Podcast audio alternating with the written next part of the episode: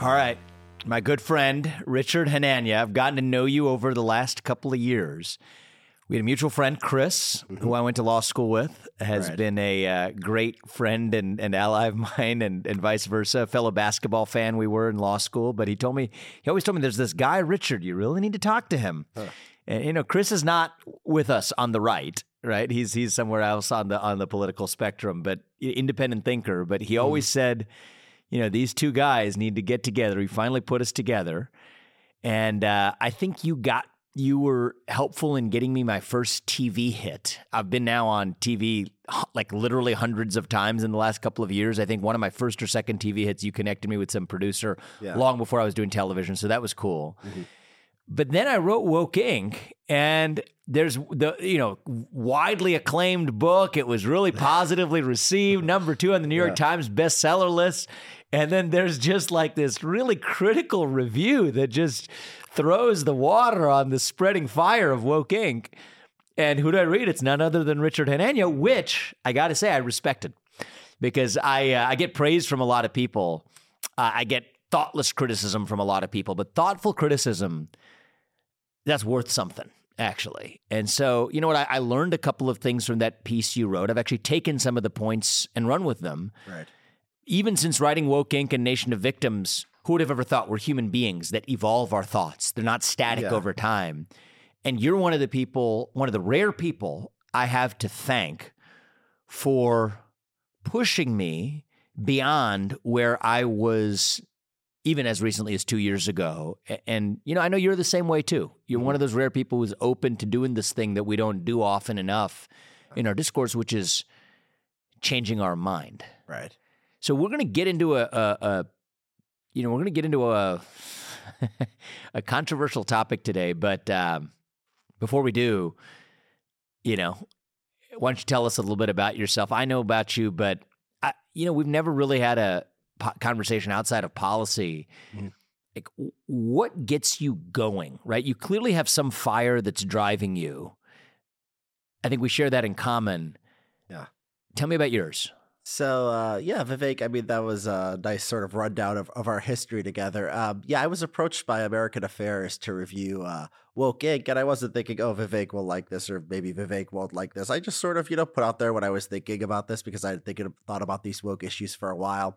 And um, you know, you actually, I was impressed because you reached out to me, and we actually, you know, started talking more after that. I'm like, oh, this guy's not going to want to have anything to do with me again. I thought, you know, most people, I, think nine out of ten people probably would have had that reaction. Um, so the fact that that's sort of you know you took stu- you, you took something from it, you weren't mad about it. I mean, you just developed your ideas over time. I was really really impressed with that, and we've been, of course, uh, uh, in touch ever since. Um, you know, so my background is I'm sort of a lapsed academic. Um, I thought I'd be going into academia. I uh, had a um, I had got my PhD in political science from UCLA. Um, I had a fellowship for a few years at Columbia. I'm still affiliated with uh, the University of uh, uh, I got affiliation with University of Texas right now. But I started ri- writing more for public consumption. I really didn't like academia. I didn't think that it wasn't just the politics stuff, which most of your listeners will know about. Um, it's more that the sort of the um, even if that didn't exist, it's the sort of the narrowness of the of the topic. They want you to you know settle in, uh, you know, research one tiny aspect of sort of human human experience or human existence, and any if you want to say anything that's you know uh, substantial about the world, you have to draw from a lot of things. You have to draw from anthropology, psychology, politics, economics, right? You, these things aren't separate. These se- these separations are artificial. Um, and so I started um, just you know writing stuff on the Substack, writing stuff for you know various publications, and it got a lot of attention. And I said, "Wow, this you know writing for a broad audience, saying what I think, and being able to take ideas uh, as they come, change my mind, not being you know hemmed in by a topic or a method or whatever. This is this is much better than I, what I was doing before." Um, and as far as you know, sort of what what what drives me in all this, I mean, I'm uh, you know I'm a big fan of human civilization and, and human progress. Um, we both share the uh, immigrant background. You know, my parents, you know, they uh, they came here as adults um, from you know uh, really in- poverty, and you know you see the differences in uh, between the regions in the U.S. and between populations. And you know, if you have a historical perspective, you're like, wow, even people who are poor today are infinitely better off than people who were 500 or 1,000 years ago. Um, and the question is, you know, how we got here and sort of how we could maintain what's valuable and how can we uh, um, sort of incorporate you know new technologies and you know new challenges that come up. So I've always found these you know uh, uh, questions sort of fascinating at a very broad sort of meta level, and you know I feel lucky to be able to write on the topics that I care about. Yeah, I think um, I think one of the things I respect about you is you're willing to change your mind. Uh, when I look at a lot of my peers in the profession I'm in, very few people have the courage to do that, right? This is something that bothers me about the Republican Party today. Before we get to talking about affirmative action, and that is definitely the theme. I mean, you're the man to talk to about that. Uh, it's a core issue for me. We'll get to that, but there's something about even talking about affirmative action that we ought to talk about first, which is this idea of courage. Like, what does it mean to be courageous? You know, Teddy Roosevelt had this expression, right? Speak softly and carry a big stick. To be honest with you, I look at most of the other Republicans today, even the other presidential candidates, and what I see, or would be's, and, and what I see is a sad perversion of that. Speak loudly and carry a small stick, which is to say that you become entrenched in a position, speak only to your tribe puff your chest and say, you know what, if NBC News is mean to me or whatever, I'm not going to talk to them. I'm only going to talk to the people who already agree with me and then boast about free speech without actually living it. I was on CNBC last night. We had a sparring debate with a former Democratic U.S. Senator with a host that was. You know, didn't love a lot of what I had to say, but I respected them having me on, and I returned that by actually showing up and one of the things I love about you, and I, I, try to embody this as best I can too, is is courage isn't acting courageous and puffing your chest after actually having prepped with all of your political consultants to then talk to a bunch of people in a home state that are rallying behind you and standing up and cheering. It's actually engaging with the ideas that you disagree with, and even the people who criticize you, and we just don't see that anymore. I mean, I think it's just mostly missing in our politics. I mean, I think one of the would be entrants to this presidential race, I, I, I, whose actions I love, it disappoints me. part of me hurts as an American when we say that, oh, I'm not going to engage with somebody who says things that I disagree with. What's your honest take on that? Yeah. So, I mean, the, the courage thing is interesting. You know, when people say, "Oh, you know, you're very courageous to say this and that," I say, "Well, you know, there's men out there who go fight wars, who go die in this yeah, or know, do exactly. that." And you know, I I write for a living. I mean, me and you, you know, we're not in the uh, space where we're you know losing our lives or you know risking our lives on a daily basis or anything like that. Um, so you know, I think the least we could, you know, the least we could do, the least we owe the world, is to actually say what we think and you know not be scared. Let the let the chips fall where they may. You know, I, I discovered when I started writing things that you know there's there's a market for that. I mean, it's maybe it's not always the best uh, uh, strategy, but in a world where sort of everyone is just sort of putting their finger up to the wind, um, being the one person who does who doesn't do that, I mean, it gives you a little bit of a comparative advantage, and I think people do respond to that. So you know, I think that Trump uh, I think Trump 2016 really scrambled people's brains for how politics works. They said, "Oh, you know, Republicans believe X, Y, and Z," and this guy is saying, you know, uh, the opposite of that. Oh, they're not going to like him, and it was it was more. I think a lot of the they just liked the attitude. They liked someone who said stuff. Who you know, no matter how the Trump movement and how the presidency turned out, they just liked someone who said stuff, who got attacked for it, and just uh, stuck to his guns.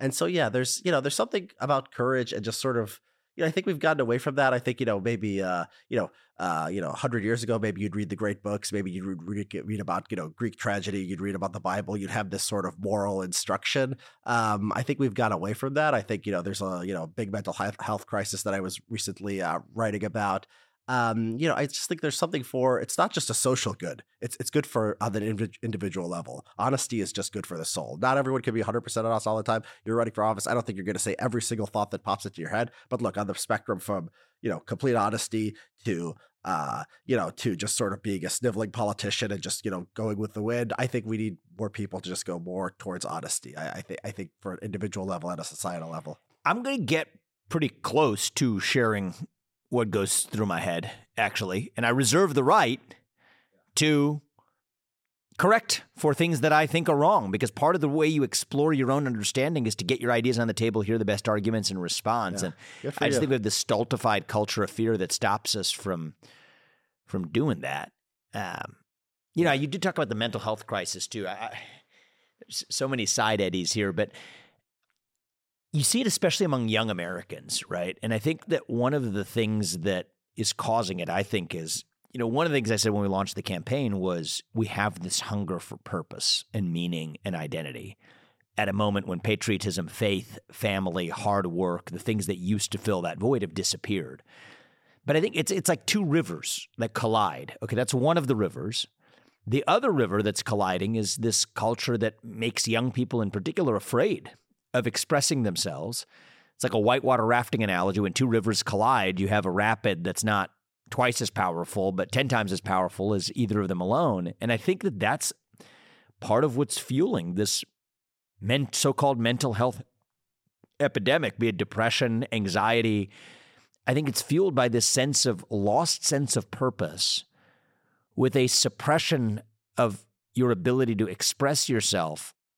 Those two are on a collision course. It's no surprise that depression and anxiety and even addiction are on the rise, especially amongst young Americans who suffer that. What do you think? Yeah, I mean, you know, uh, Jonathan Haidt's, uh, you know, Substack has a lot of good recent stuff on this. Yeah, I mean, if you look at the sort of depression, what's happening, you you might notice people who are our age or older, or even a little bit younger, might not notice it. But if you look at what's happening to like you know people twelve to twenty, um, Mm-hmm, they are they are in bad shape. I mean, really, any poll question you want to check, you know, you want to check suicide numbers, you want to check uh, rates of depression.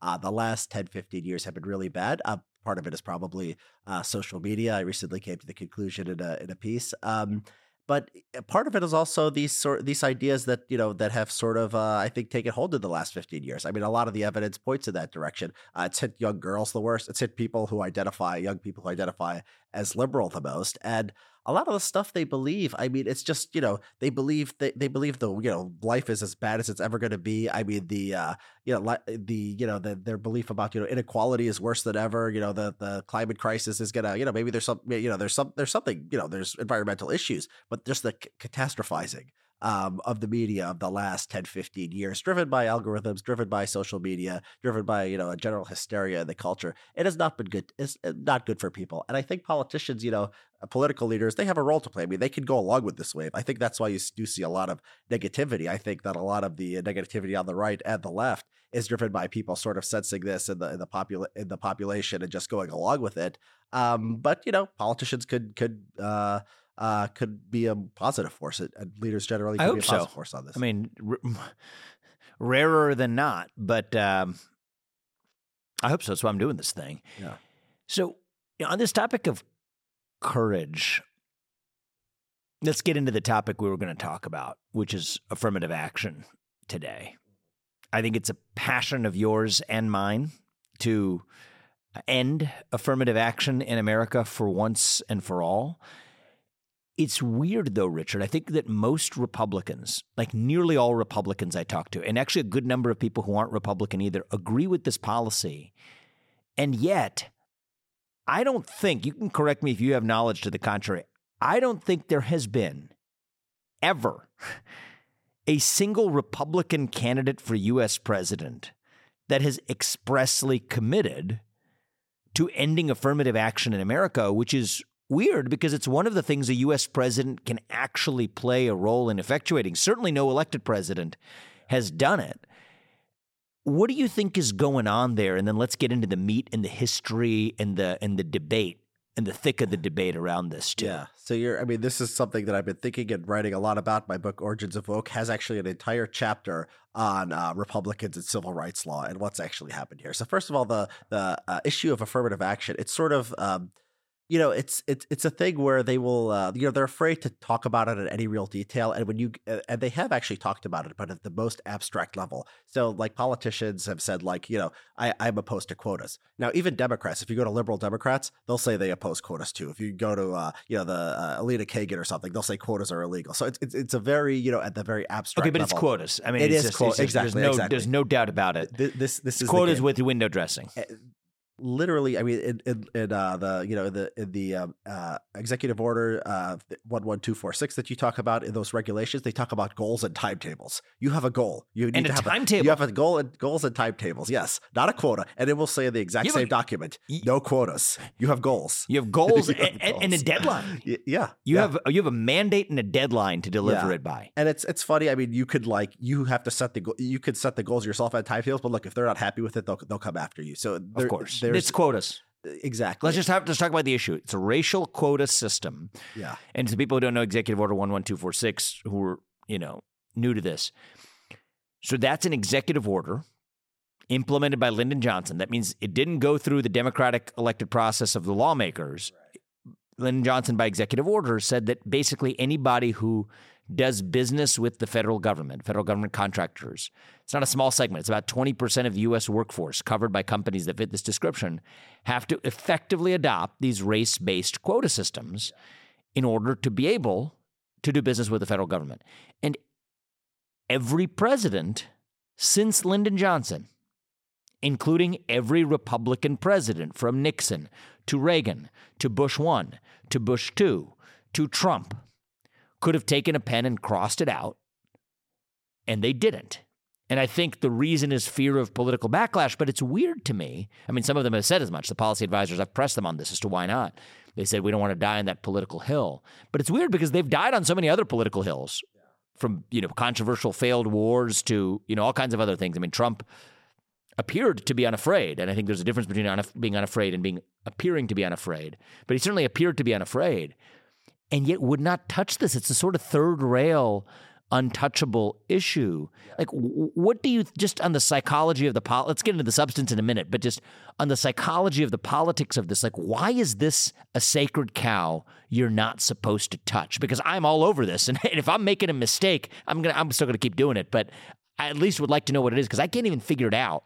What exactly is stopping a Republican Party from doing what its base wants to do, and even what most of these people in private will agree with me on? So the, I mean, the history here is you know even even more interesting than that.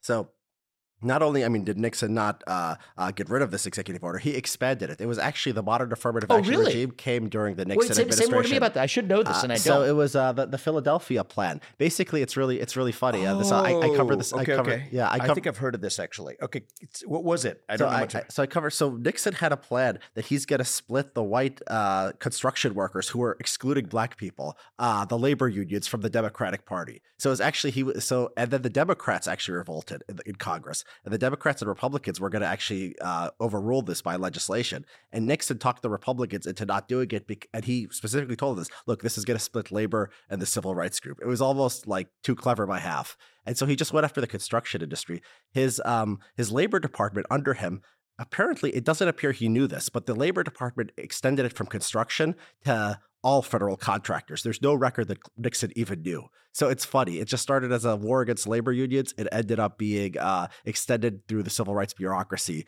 to everybody. Nixon, a Republican, expanded the Johnson era executive order driven racial quota shadow system. exactly. And it's I mean it's the history of this is just so fascinating because it started out as a way to split uh, the labor unions, the uh, construction workers. Um, against uh, the civil rights people. So he, basically, it's the labor unions, you know, were this close space where it'd be father to son or, or whatever.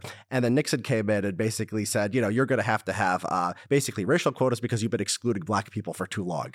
Really? Uh, e- Exactly. Yeah. From the unions? Yeah. From the So, so it's like a divide and conquer to it was fight a the divide and unions. conquer. Yeah, the okay. unions versus the civil rights establishment on the on the Democratic side. The Democrats and Congress pushed back on this. So Democrats and Republicans were actually going to overrule this, and they were going to pass a law saying that Nixon couldn't do this. He talked the Republicans. Couldn't do. And what is the this? Require quotas in the unions. exactly require the goals and timetables. Right. Okay. So the Democrats Goals and timetables means quotas. Yeah, so I'm just going to keep saying say, quotas, I'm but I'm going to keep saying quotas because I think it's intentional to call it out for what it is. But I got you. Yep. Yeah, if someone Googles did Nixon support quotas, you'll find all these you know, quotations. I am against quotas, and Yeah, everyone else will say it. it's a So lie. yeah, Yeah. these these uh, so these racial quotas, um, and then uh, so then th- that's how he could he talked the Republicans into this divide and conquer strategy on the left. Then his labor department expanded it from this was just construction.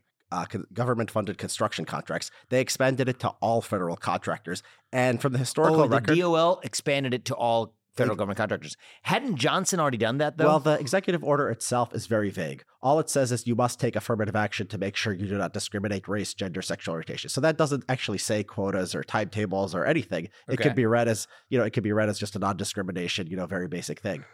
And so this really took off. The so the Labor Department under Nixon is the one that actually implemented the goals and timetables exactly. for the private sector, Yeah, not Johnson. not Johnson. No, Johnson signed the EO, but the EO became the basis Got it. Got it. Got it. Got Nixon it. did later. Under the same EO, under the authority of the same EO, though one one two four six. Exactly.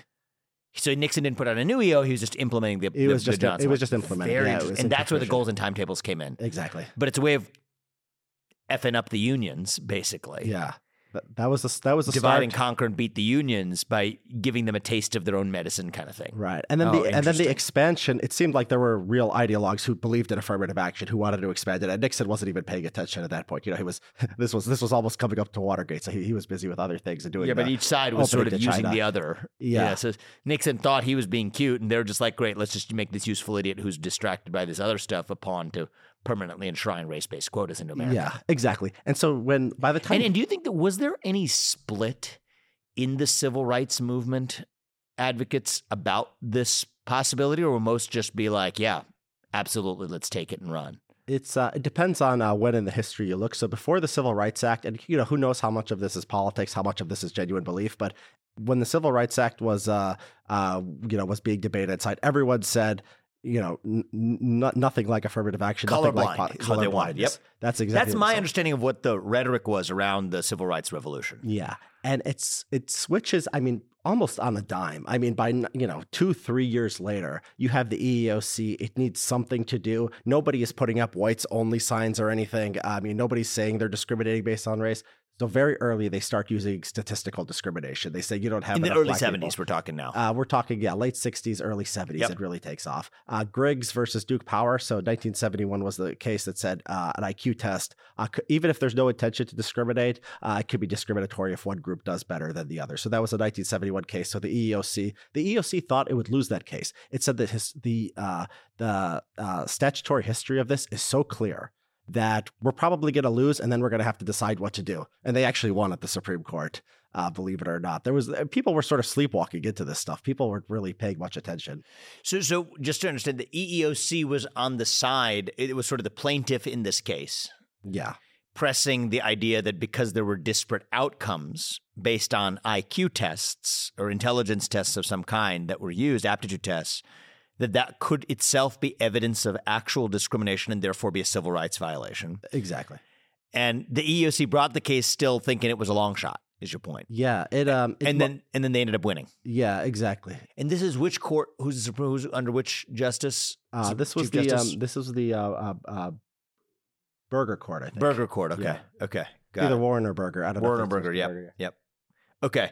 And so they uphold it Uh, yes, they they they back up what the EOC uh, was doing. Um, without finding evidence of direct discrimination. n- well, they they actually they did have Because. I could imagine the court wanting to hang its hat on some thin basis there, even though they're sort of packing in and in sort of pre-laying the groundwork for the statistical discrimination. I'm just I just want to know the Yeah. basis of the yeah, the, E- decision. so the technically the EOC, I don't think what they weren't the plaintiff, so it was Griggs versus Duke Power Company. So somebody named Griggs was uh so yeah, but actually in this case, if you look at the record, there was some evidence that historically this uh this plant might have been discriminating, but it was very clear from the decision that's not the point. Uh they're saying basically uh if there's anything that causes a disparate impact, um, you know, you could still, it's a presumption. It's a presumption of discrimination. You could still Mhm. overcome that presumption, but you know how expensive and uh, uncertain that is. You know, that's just going to naturally lead to uh, quotas and other kind of, you know, affirmative steps to make sure that, you know, you have some kind of racial balancing. But yeah, that was, that was the big case. The 19, I mean, I don't know how deeply you want to get into this, but the 19, but is the answer. the, it's, the statutory history is so interesting because when they were debating the Civil Rights Act of 1964, uh, in in Illinois, Illinois had its own version of like the EEOC, and they went after Motorola precisely on this basis. Some black guy didn't do well on a test. The e the Illinois version of EEOC came and said, "Okay, this this is evidence that the test is scr- discriminatory." Congress So was this is a state level, like equal Uh, opportunity thing, and- says a disparate outcomes case and- in and so this- Illinois. Yeah, and so this became a major story. And they debated this in Congress. They're like, is, is this going to happen when we pass the Civil Rights Act? They're like, no, this cannot happen. They go out of their way to say you can have a, a, you know a, a professionally valid psychological test. It's called the Tower Amendment, uh, uh, added by Senator Tower of Texas. Um, they went out of their way to say explicitly that this would not happen. In the in the Civil Rights Act. Yes, there is So something called the Tower Amendment. Yeah, The there- so the Tower Amendment is in the Civil Rights Act of 1964 it is. Yeah, because the Illinois case predated it. exactly. Oh, and, and so oh, this was there was a big New York, the New York Times. at And what did they say? Like literally, you can have facially non-discriminatory tests as long as they were not designed or used to discriminate. Now they now the courts can you know you you you you've been to law school. You know how courts can play that. They you play with that. They weren't designed or used to discriminate. But the legislative history was specifically. Well, I think that's, that's that's socially fraught territory if you get into the point of saying that something could be facially discriminatory ex ante if it's just an aptitude test, to know that that would be facially discriminatory ex ante is very dangerous. I mean, And- you, you see where I'm going with that. Very And- and- dangerous and this- territory. And this this this principle is not limited to tests. Gail Heriot, um, professor at uh, UC Sandy, uh, uh, UCSD, um, has basically said everything is disparate impact. Look, if you have a thing saying show up on time, you know the odds that every race is going to show up on time, the you know at the exact same rate, Yeah. be- so the what I call scope three disparate impact. so basically, she says disparate impact. Look, it ban it bans everything because literally everything has a disparate impact, and then gives the government basically unlimited discretion uh, at when it goes after. So so now it's like you know the under Obama administration, EEOC was saying, oh, it's um uh criminal background check. Right? They started saying you do criminal background check. Look, all races don't have uh, equal odds of having a, a crime, uh, you know, having been convicted of a crime. So therefore, that's discriminatory. So just about anything they want to do now they can do. This is the, this disparate impact. Um, this disparate impact principle is sort of the uh, you know I call it the skeleton key of the left. You know, they they uh, when, when it was like COVID, it was like, oh, you want to get rid of your mask mandate? They, they you know they try to apply it. They they apply it to disability law now. They'll say, Mhm. oh, this has a disparate impact on disabled children or whatever, right? Anything they want to do with COVID, oh, you have to close schools. You know, whatever kids get COVID more if you know Black Hispanic communities hit hardest. Literally anything they want to do. I mean, Disparate impact is the Trojan horse for taking the quota It is- it is- system it is- everywhere. it is Yeah. a really evil principle. I mean, it's you know, it's facially absurd. It it it grants arbitrary government So, power. so what do you think actually? I mean, what you just said, you know, cuts in the other direction. Statutorily, you would say the Civil Rights Acts with the Tower Amendment argue against the idea of disparate impact being a basis for a violation. So, just delineate, put some meat on the bone here as to well, why is that still nonetheless the prevailing norm today, or is it? I mean, this is a somewhat controversial idea. Well, the, yeah, the the courts. I mean, the the the legis, you know, the the legislative history is not controversial. There was even a um, No, the legislative history is not controversial. I'm asking what, like, the state of the law today. Is it that disparate impact can be a basis for finding a civil rights violation, even when there's no discriminatory that's, intent? that's the entire civil rights regime. It's not a can. It's the entire civil. Rights. That's my regime. sense of it. But Yeah. my question is, in light of what you said about the Tower Amendment, how did we get from there, where they, where the framers of the Civil Rights Acts so expressly wanted to be clear that so-called disparate impact would not be a basis for civil rights violation, to be that's the statute itself, to get to a regime where now, if you apply a test, say an aptitude test or criminal background check that results in disparate results on the basis of race, today to infer that that's a civil rights violation, how did we get from A to B? I know Griggs was part of it, but that's one case. A little more meat on the bone there. Yeah, there was, um, you know, so there was, yeah, so the the, the affirmative action and contract is also sort of a disparate impact principle. It's like the all you do is you look at your employees and you say if you don't have this number of people in this job, then you set the goal or timetable. So it's the same. It's actually like the same sort of principle. Um, and you know how how how we got here. I mean, it was really, I mean, it was really neglect. I mean, like. I think that Republicans for a lot of years didn't want to think too hard about this stuff. And so the liberals in the Supreme Court said, okay, we agree with you, no quotas. The Bakke decision, right? Diversity, not not quotas. Okay, well that's sort of, you know, that's sort of, you know, hokey and sort of, you know, sounds sounds nice and it could mean anything. And so a lot of this stuff flew under the radar. The 19, I mean, to continue sort of the history of this executive uh, order and affirmative action, um, Reagan wanted to get rid of it. I mean, this was like a serious debate within the Reagan administration. Um, and he was basically, you know, told by members of Congress that the Republicans and Democrats would over overturn his veto. He, he tried to do something else on uh, civil rights. Reagan wanted to get rid of what? Uh, Executive Order he- 1246. Yeah. or, or do a new executive order that reinterpreted it to, you know, get rid of affirmative action. Good for Reagan. Yeah, exactly. And he, uh, you know, he, um, there was something called the uh, Civil Rights Restoration Act. That's a whole other thing. But he also he did that, but then Congress overruled his veto. So he tried to pull back civil rights law in this, uh, which actually was a lot of this Title IX stuff came from that. If Reagan, we got Reagan got his way on this other thing. But anyways, the just to stay on the affirmative action, uh, the affirmative action and contracting thing. Yeah. So Republicans and Democrats. I mean, look, whenever affirmative action has gone to the voters. Um, They've ev- said no. they said no, except one, you know, one or two cases where it just barely squeaked by. Um, even in like places like California and Washington, it's lost. Um, but I, but I think like you know, at least when uh, when uh, during Reagan's time, it was like this bipartisan. You know, there was a there was you know there wasn't conservative media back then, and it was just like somebody is you know, pro civil rights and somebody is against civil rights. And I think Republicans probably didn't think about it too much. And Reagan, because he was a little bit more ideological, maybe more in tune with conservative thought, you know, saw what was going on here. Um, but you know, Congress Congress opposed. The Republicans take Congress in 1994. They think about getting rid of affirmative action there. Um, and then they uh, they don't. They have a big fight actually within the caucus. And how would they have done it? Uh, just, Just, by, legislatively. just new last statute banning any base of federal exactly. race-based discrimination. Yeah, there was the the, there was something called like the Civil Rights Act of I think 1994 and 1995. Bob Dole asked. Did never pass though. Did it, not it ever. never pass. even came to a vote. Um, Okay. Bob Dole asked for an inventory of all programs in the federal government when he was a senator that use uh, race, and they came back to him with 160 of them. Really? and this was in preparation of potentially banning all of that. And but they just made a decision. Uh, They just got they got scared of the issue. You know, Gingrich and these people in Congress they they just blinked. I I can't find like really a good good reason for it. Um, they they just seem to have gotten scared, and then people just sort of forgot. I mean, it was just was not a live issue anymore. Trump in 2016 says I'm okay with. I don't think he knew what it was. Like Trump, I don't think like you know wants racial consciousness in hiring, but you know they ask him about affirmative action and he just goes um yeah yeah i'm okay with it he probably thinks it just means like you know be nice to everybody um yeah, but, he's the- the president of the United States, and he's setting public policy and an America First agenda. yeah And so, for him to bless this, yeah I think actually, I think it's dangerous yeah because it actually it actually codifies. I mean, if if you're on the left and you're arguing for these race based quota systems, and Trump's your enemy your number one on most things, but even he turns a blind eye and says he's cool with these race based quota systems. That's a problem. Un- unquestionably, yeah. And you know, I was actually listening to a podcast um, where the head of the um, the part of the labor department that's in charge of these affirmative action programs, he was on a Federalist Society podcast, and he was he was bragging about how they actually expanded it during the Trump administration. They brought intersectionality into it. They would say, "Oh, you look at blacks and you look at women. Look at black women." I mean, it was really, uh, it was really, uh, it- it's really shocking. I talked to some people actually who were in the Trump White House, and I showed them this podcast of the guy in the Labor Department bragging about this. I'm like, you know, well, what's going on here? Who, was in the Labor Department bragging about it? Oh, the head of the Office of Federal Contract Compliance Programs, OFCCP, which is the part of the Labor Department that runs the affirmative action, uh, the uh, executive God. that implements one- OFCCC. OFCCP, CCP. Office of Okay. Federal Contract Compliance I Programs. like. I love any federal agency that ends with CCP. Okay. yeah. So the OFCCP in the Labor Department administers. yeah.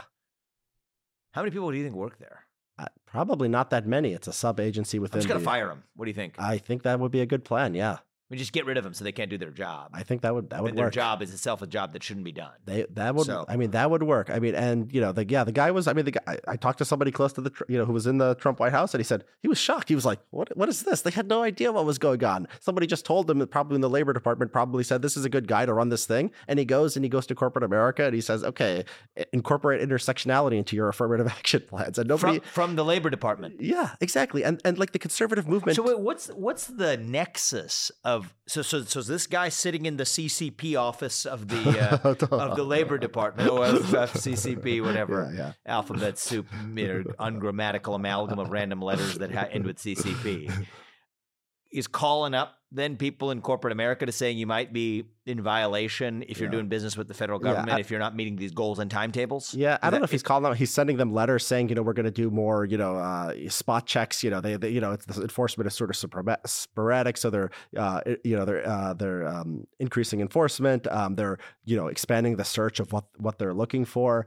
Um, yeah, there was no sense that this is, you know, a, th- there was no sense of like this might be contrary, you know, from what from uh, listening to this guy, there was no sense this might be contrary to Trump's message or what most Republicans believe um, or whatever. And look, conservative media dropped the ball here. I mean, like you know, they they when they have when conservative media is concerned about things, I mean, Republican politicians tend to listen, and I think this is why this is changing. I mean, I saw just recently um, uh, in Texas, uh, you know, Greg Abbott um, uh, just uh, sent a memo to all state agents that said no more DEI hiring. I mean, what took so Republic What took so long? have run I know Texas exactly. for- Asleep at the switch, poll test it until you make sure it's really safe, and then you do it. yeah, I, when this stuff has been ossified in the culture, I mean, where are these leaders when we need them? Yeah, I mean, like 25, 30 years, Republicans have been in control of Texas. I mean, all it took was uh, one governor coming along and saying, yeah, don't do this. I mean, a lot of this stuff is not legislation. It's uh, it's executive orders, it's agency action. So this makes it actually easy. I mean, it's it's easy like, you know, if something you have to pass a law for, that's the most So, difficult so thing. how much,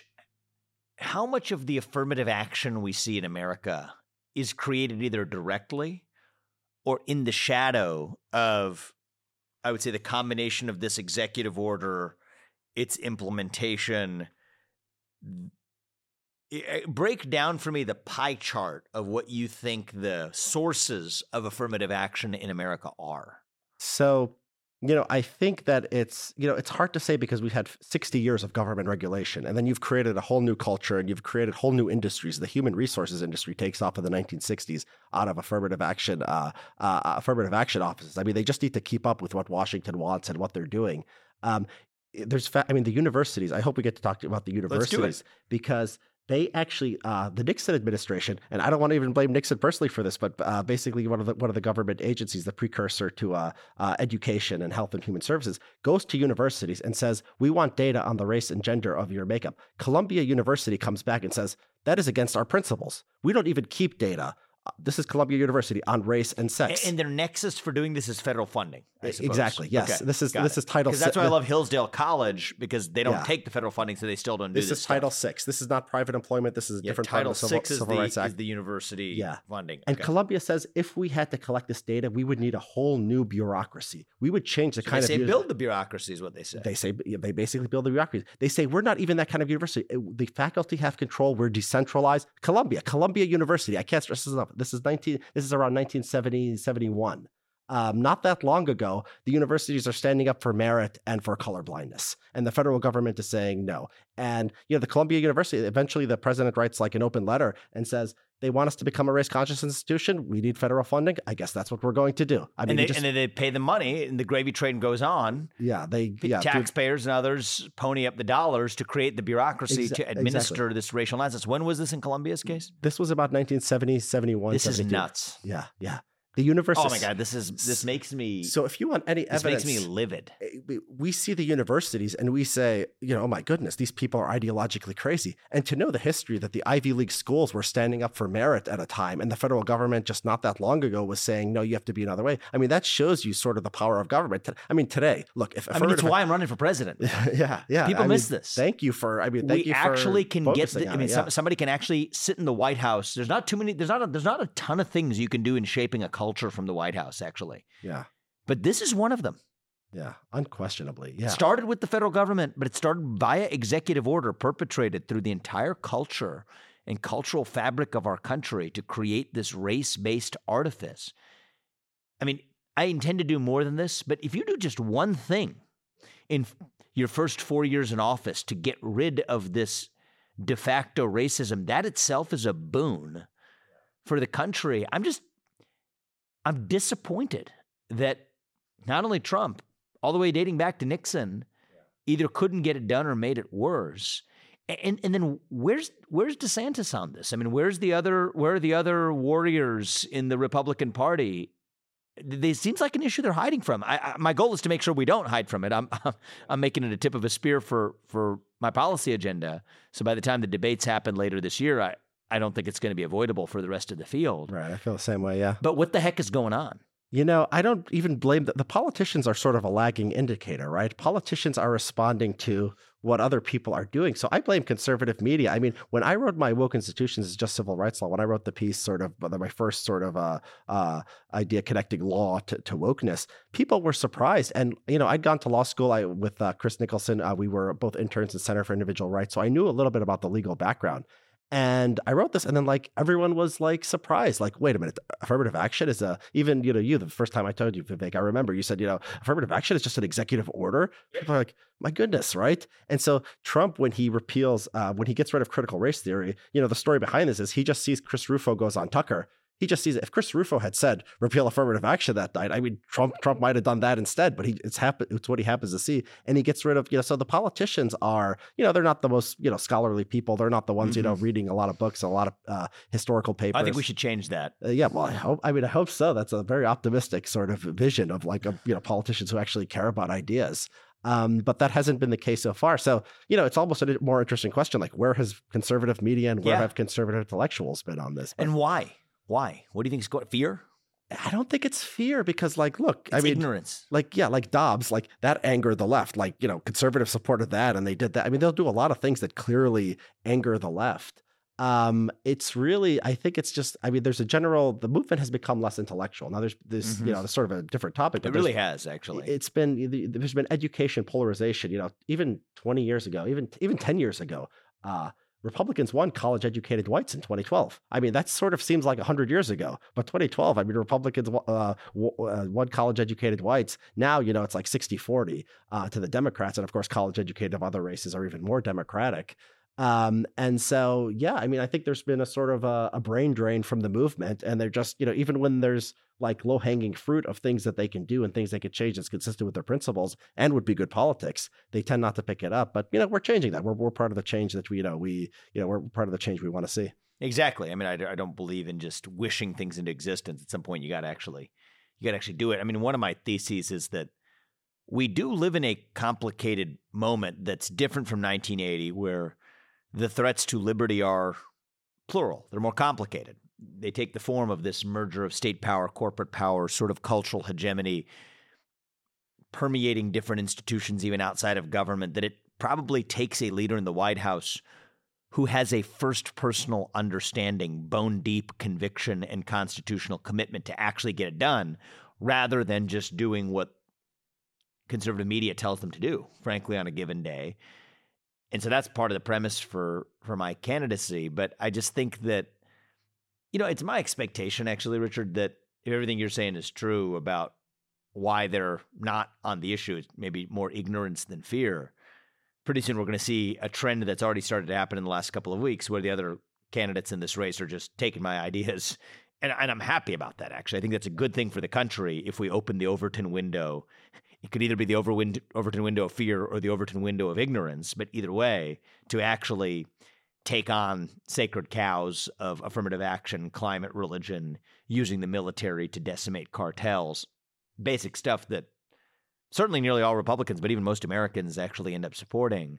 So I think that'll be a good thing. But I want to get to the bottom of how difficult it would be to execute. I mean, for me, I think the simplest thing to do, I'm not saying it's the only thing to do, but the simplest thing to do would just be to rescind Executive Order 11246. I mean, it seems like a seems like a good day one item. Yeah. Actually, I mean, it would probably be stronger to just clarify it and make it like the opposite. Like you can't have an affirmative action program because look, that you know that Yeah, I kinda this like would that, be actually. consistent with actually like that. Thank you. So so maybe we'll make a rescind and replace. yeah. Yeah. So there was a little bit of this in the Trump administration where they would, uh, you know, Princeton at one point. I kind of like that actually a lot because if you just rescind it, you mean the federal government's no longer requiring it. But yeah. I mean, replace still, look, it, you actually look, are codifying the Civil Rights Act, and you can use actually the uh, what do you call that? The uh, you can use the Tower Amendment as your statutory basis for that executive order, Yeah. which is to say that actually because Yeah. executive orders technically have to have a statutory basis. Yeah, well, great. Yeah, well, even well, uh, that's another that's a whole can of worms. Actually, yeah, the, know, the statutory basis of it, but um, yeah, like Title Six, for example, Title Six does exist. It says don't discriminate based on race, and then Title Nine says you know uh, gender. Discriminate based on gender. Yeah, yeah, and and so like you know this is used to push for woke stuff, but like you know technically just using the letter of the law, it should be pushed to use color. Look, if you want, and, and this is what the Supreme Court you know hopefully is going to rule in um uh in the in the uh, Harvard case. Um, the problem is now um they're gonna uh they're gonna go they're gonna the universities are getting rid of the SATs. I mean, it, we'll see we'll see how desperate they are. I mean, there'll at least be market pressure. I mean, look if they if they you know sort of wanna wanna toss out their reputation and you know uh, start taking a worse uh, a, a, uh applicant pool just to practice affirmative action, you know they'll suffer the consequences of that at the very least. Will they Um, though? They it, it's an experiment. We we have no. I don't know that they'll suffer the consequences because that if that becomes the new culture. It, it depends, but I mean, markets are a thing, and markets, you know, they do Yeah, care but universities don't run on the basis of a market but, system. but the but the you know the the students and sort of the elite professions, you know, the McKinsey still wants the best people, and you know, Do they? I think. I mean, McKinsey has the same. McKinsey has the same quota systems now. I mean, I, ha- I have, like I'm just I'm just not sure that at a certain point the free market cannot fix what it is not free to fix. Yeah. Quite literally, McKinsey does business with the federal government. That means they're bound Oh, by the same I, constraint. well, I mean, hopefully, I mean, hopefully by that time you're in office and you know you're not. We'll change this. Yeah, yeah, yeah. exactly. Well, the, hopefully we can put this in a position such Yeah. that the market does fix it. Is, is the way I think. yeah, I think that I think that's right. I mean, we, we I don't think this. But where I'm going with this is a Supreme Court ruling. If it's narrowly construed to just being in the area of college admissions, that's a step forward. right. But it doesn't actually Uh, fix the market. The market still has its hands tied. You need a president. That's why I'm running, among other things, to to actually Yeah, to actually liberate the market. yeah, unquestionably. So, so you're saying, assuming those things happen, then the market will take care of this. Sure. Yeah, I mean, we've had 60 years of bad policy and bad court decisions and a lot of regulations. And then a culture shaped in the wake of it. Exactly. So look, I mean, it took it took you know we've had these ideas of disparate impact and affirmative action. You know, we've had it for half a century now, and you know, it took a while to get like the entire culture has been shaped. So if you do everything, you know, you get in and you do everything you want in administration, um, it's not going to like we're going to go back to the culture of you know colorblindness and meritocracy overnight. Hopefully, the idea is 10, 20, 30 years later, right? Next time there's austerity, they cut the HR department. They realize they don't. They cut all the DEI bureaucrats. New businesses brought up. They don't have the government on their neck, and then we have a different culture. Nobody even at that point connects it to the policy that you, you implemented in 2025, right? Um, but that that's the hope. I mean, it, people, it's not satisfying to people. People want to see you did policy X, and then you know the next day you see the world just completely changes. But we didn't get to wokeness like that. We got to wokeness through a bunch of bad government policies, bureaucracies created, rules created. People stopped paying attention to the original policy, and then you woke wake up one day and the world's gone crazy. And that's you know that's less satisfying, but that's I think more realistic picture of how the world the works. slow motion boringdom of exactly That's how why it you got to care about the minutia. Yeah, that's yeah, why the managerial boredom. I mean, you know, I, I think you cannot fight the culture war without taking the managerial bureaucracy on that actually created those cultural conditions. Because it's a lot more sizzly to go after critical race theory or gender ideology or whatever as a one-off playing whack-a-mole. Yeah. Trends better on Twitter, uh, Yeah. and I think it makes for a better news cycle for a politician. But the harder work, but more important work, is dismantling the bureaucratic machine that created this in the first place. Yeah. That's actually what I find. I mean, I'm interested in both, but that's what I find far more interesting than the content of the culture war itself. Yeah. I Yeah. mean, that is the machinery. That is the, those are the weapons of the culture war, Mhm. the managerial class. Yeah, I mean Reagan did a little bit of this. But Clarence Thomas some of it. was in uh, was the head of uh, EEOC. They did uh, Oh, reduce. Cl- I did not know that. yeah, yeah, Clarence Thomas. Yeah, before he was a Supreme Oh, Court really? judge. So I'm in the middle of, of working my way through a uh, biography of Clarence Thomas that's due to come out soon. Maybe I haven't. Maybe I haven't uh, yeah. gotten to that part of it. Yeah, yet. and they um and they you know they did so they pulled they pulled back a lot of the enforcement based on disparate impact and all this other stuff.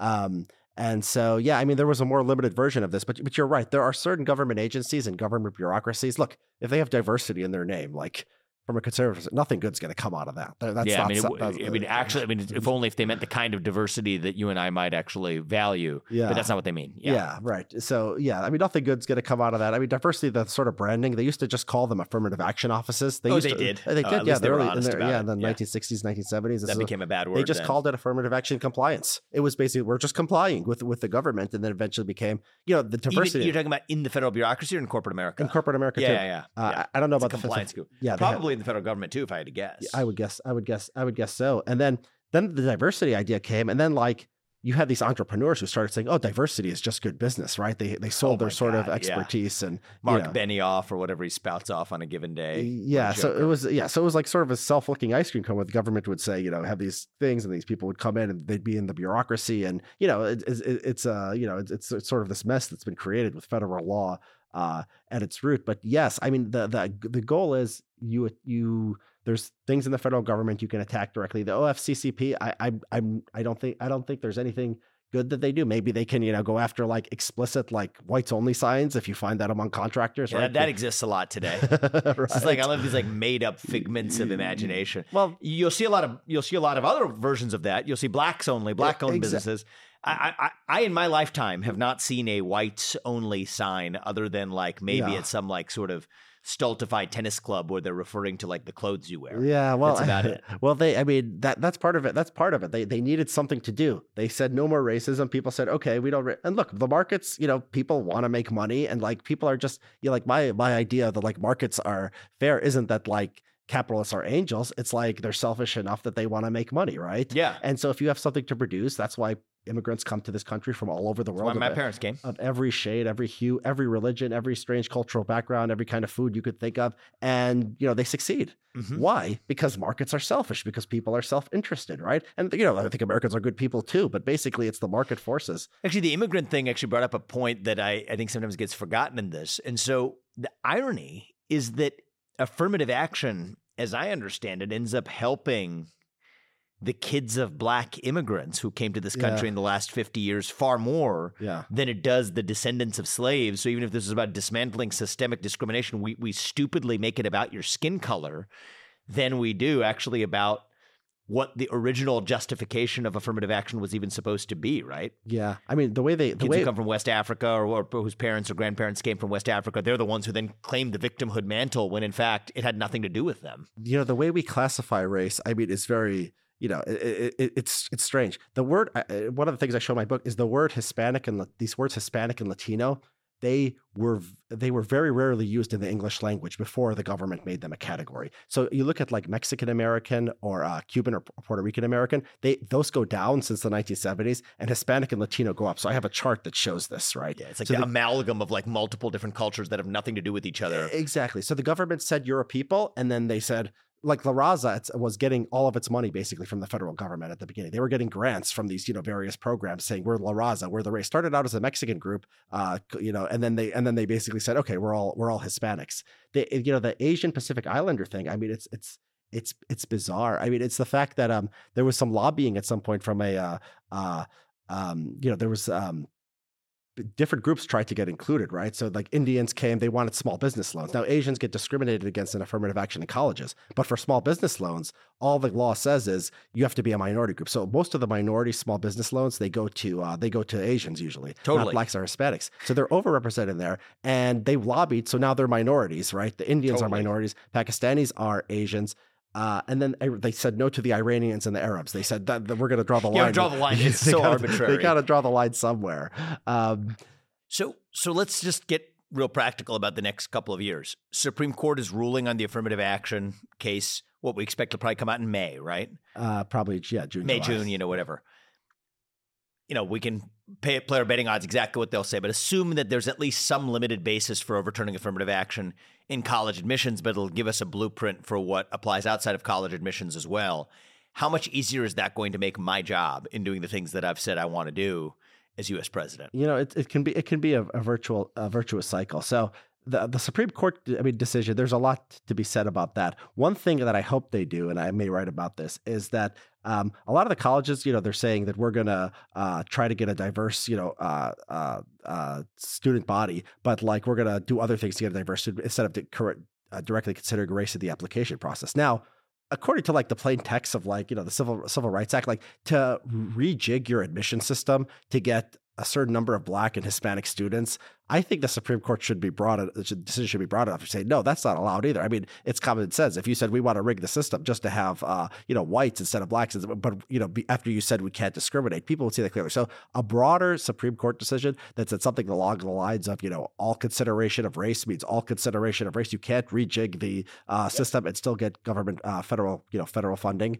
Um, that would be you know that would be very helpful. Um, yeah, and then you know some of the stuff like the EEO one- one two four six stuff could be due right off the bat. Even like the um uh there was talk in the Trump administration uh, and they never got around to this, but um getting rid of disparate impacts a standard for Title Six as a general matter, you could do that through the um through through through executive orders or at least through the executive agencies. There's a uh, talk of uh, Bill Barr's uh, uh, DOJ doing it near the end and just sending out that sort of directive to the rest of the government, not directive or you know guidance or whatever. Um, and so, yeah, there's that. I mean, like, you know, legislation. I mean, if you want to be really ambitious, dust off the Civil Rights Act of 1995 or whatever, 1994, whatever year it was. Um, you know, get rid of the, there's a, a professor at uh, George Mason named Dave Bernstein, um, who, who talked about uh, the separation of race and state. Yeah, I like that. I, I like that a lot, actually. Yeah. Separation of race and state. It should be just as unthinkable to, you know, take it. It's unthinkable right now to say, you know, for a government agency to say we have too few Catholics or too many Jews or or whatever. It should be just as unthinkable to say we need more Hispanics or more Asians or or whatever it happens to be. Yep. Um, and I think this, you know, I think, I think it creates a cultural tailwind to get this job done. It's not going to do the Supreme Court ruling is not going to get the whole job done. and, and, you know, a lot of people say, oh, if you start attacking this stuff, you know, the liberals are going to mobilize. They're going to do. Um, it's like you don't know that because public opinion is not on their side. Mhm. Um, and when public, when they feel the wind of public opinion at their side, then they could feel that uh, they could feel like they can get aggressive. Uh, when it's going against them, they have to hem and they have to haw. You know, they're they're they're politically self-interested actors too, and not all not all Democrats are on board. I mean, if you explain to you know, even if you look at the polling, how California, I mean, I think 55 or 60 percent voted against affirmative action. So you know, once it becomes partisan, maybe you know they they coalesce. Um, but there, you know, there's a chance to split this, especially with the you know with the Asian population, um, Mhm. especially you know even with you know Hispanics. When you see you know the kind of uh, uh, uh you know, there's no indication that they particularly like racial preferences, even though in some They don't. cases they I mean, Yeah, California exactly. Prop 16, look at that vote. Exactly. Yeah. I mean, it was basically, you know, basically, you know, every every race I think either voted or close to a majority of every race voted for it. So there, you know, you're you're pushing it, you're uniting the conservative movement, right? It's like, oh, populist libertarians, like, no, we can we can all be on board with this, right? Yep. You're the most libertarian to the most, uh, you know, to the most populist, least libertarian. You know, we're all That is one of my all- goals, by the way. This unite the conservative movement, unite the country. I- I- yeah, That's exactly. One, that's one is the precondition for the other. Yeah, I mean the the the the DEI, you know, the HR ladies might not like you, but no, yeah, they're not a they're not a huge portion of the population. They might be out of a Uh, job. That's why. ex- That's why they won't like me. yeah. exactly. To the extent that anything can unite this country, Unite the country mostly is is, is the best we're going to exactly. be to able the to extent that anything has 60, 70%, there's not a lot of things like that. Yep. And this is one of them. So you know, I think I wanted to just close this with, like, put the law and policy and the history to one side. Very interesting. Um, I learned a lot. So thank you. Um, I think we don't talk enough about the impact that affirmative action has on Black Americans. Actually, it, yes, it is on its face a form of anti-Asian racism, anti-Indian American racism, anti-white racism. That that's obvious on its face. But I think it is starting to create this new wave of anti-black racism that stems from resentment. That stems from a feeling that things aren't working like they're supposed to meritocratically because they're not. But even to the black person who would have otherwise earned his post exclusively based on merit, if I had to pick, I think the system is most unfair to that person, more so than to me or to you or to anybody else. Because for us, it was just that we didn't get a position. The more difficult reality is you got the position, but you weren't treated with the respect that you should have been because someone still condescended on you. And it's fueling this new kind of anti black racism that uh, it's almost no one's fault. Not the person who feels the attitude, not the person who, certainly not the person who experiences the attitude. It's the fault of a system that created it. And I think that's just the sad part in all of this. I, I don't think we talk about that enough, actually. Yeah, I mean, and you know, I don't, who knows how conscious this is, you know, uh, this kind of resentment. But yeah, I mean, a lot of these, you know, uh, a lot of these uh, sort of studies programs, African American studies, Chicano studies, they were they did it, you know, they, they the, their origins wasn't like that of other academic, you know, fields where somebody had an intellectual interest and they were contributing something new to humanity, like you know, psychology or whatever. It was more like you know, some students o- occupied, you know, government or, or uh, college buildings like at Cornell and Berkeley, and they demanded an African American studies program. A lot of the time, it was like the stuff that they, because they were affirmative action, they got into the university for affirmative action in the first place. They had to build a whole grievance department, like a study of grievance, to explain their failure. Um, there was a big, you know, scandal at uh, I think it was UNC where like they were putting all the black athletes, um, you know, because they got double, you know, they got they, they were athletes, so they, they came in with less, uh, um, you know, with uh, uh, worse academic records, but they were just putting them in the African American Studies program because, like, I guess they were just that was just what you do with people who, you know, uh, can't cut it in other fields. Yeah, and Um, it sort of creates these new made up fields and it, it creates this culture of condescension, right? Okay, Yeah. this is your place in the university. You it's kind of sad. It- It's funny, you know. So the, uh, when I was in uh, law school, there's these two girls who I went with, and they were, uh, you know, they're, they're they're liberals, but they were talking about a, another student who passed, who failed the bar, right? For University of Chicago Law School, not many people fail the bar, so it was something they were talking about, and they're like, "Oh, he's a white male. That's very strange." And they're like, "Oh no, I, I heard he might be Hispanic." And their assumption was, if he was a white male, he would have gone into University of Chicago Law School on merit. He wouldn't have failed the bar. Yeah. When then they said, "Oh, he's Hispanic," oh. It sort, it sort of makes sense now. Okay, now I understand he'd fail the bar. And you know what? That assumption, you you might want to say, oh, these liberal girls hypocrites. It's a reasonable assumption. Yeah, it doesn't. the- It doesn't land it- well on my ear. But if you think about it, they're just responding to data, to statistics, exactly. and it's no one's fault. It's not their fault. It's not the fa- fault of the of the black person, the Hispanic person, the white person Yeah. who's on the receiving end of that that difficult kind of statement. It's just the fault of a system that created those attitudes. But you're not allowed to say it in public. But it doesn't change the fact that people actually think it. Yeah, yeah. Tom Sowell has talked about this. He said, you know, when he like he was an expert in you know cameras or something when he was in the military, and he says people would, you know, even the most racist, you know, guys from the South would come up to him because they said, oh, the black guy learned this. You know, he didn't have the opportunities. He must be really good at it. And he noticed over the years as affirmative action became more instituted, you know, he didn't get that kind of deference anymore. You know, people make different assumptions.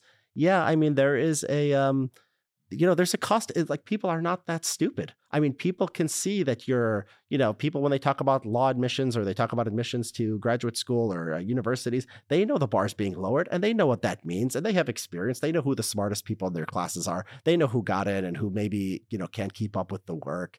And you're not allowed to talk about it. You're not allowed to, you know, uh, uh, you know, make a political issue out of it. This kind of like sort of a, uh, you know, submersion of like what's really going on and this sort of dishonesty it teaches.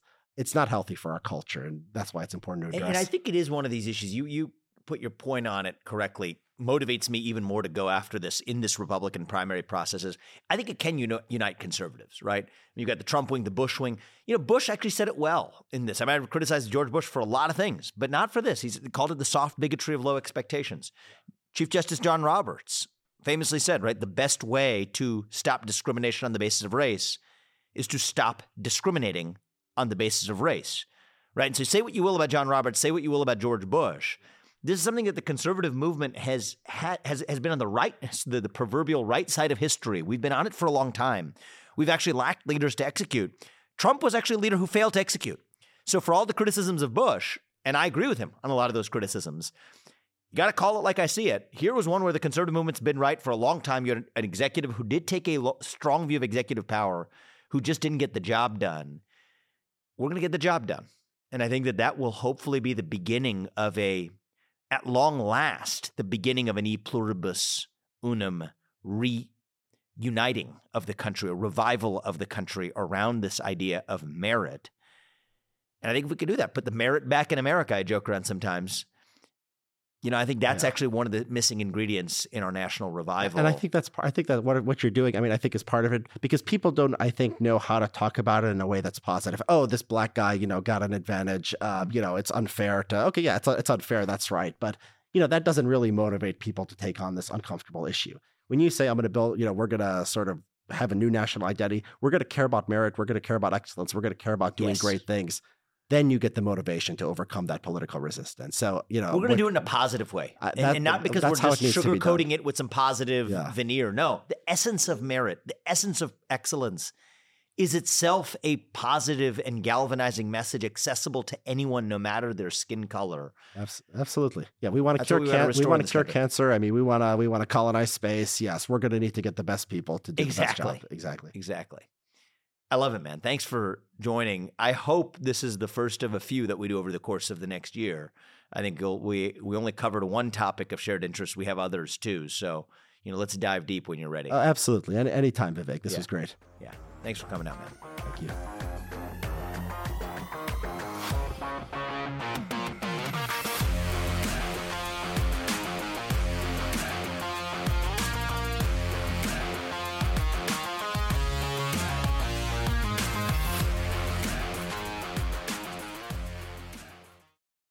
I'm Vivek Ramaswamy, candidate for president, and I approve this message. Paid for by Vivek 2024.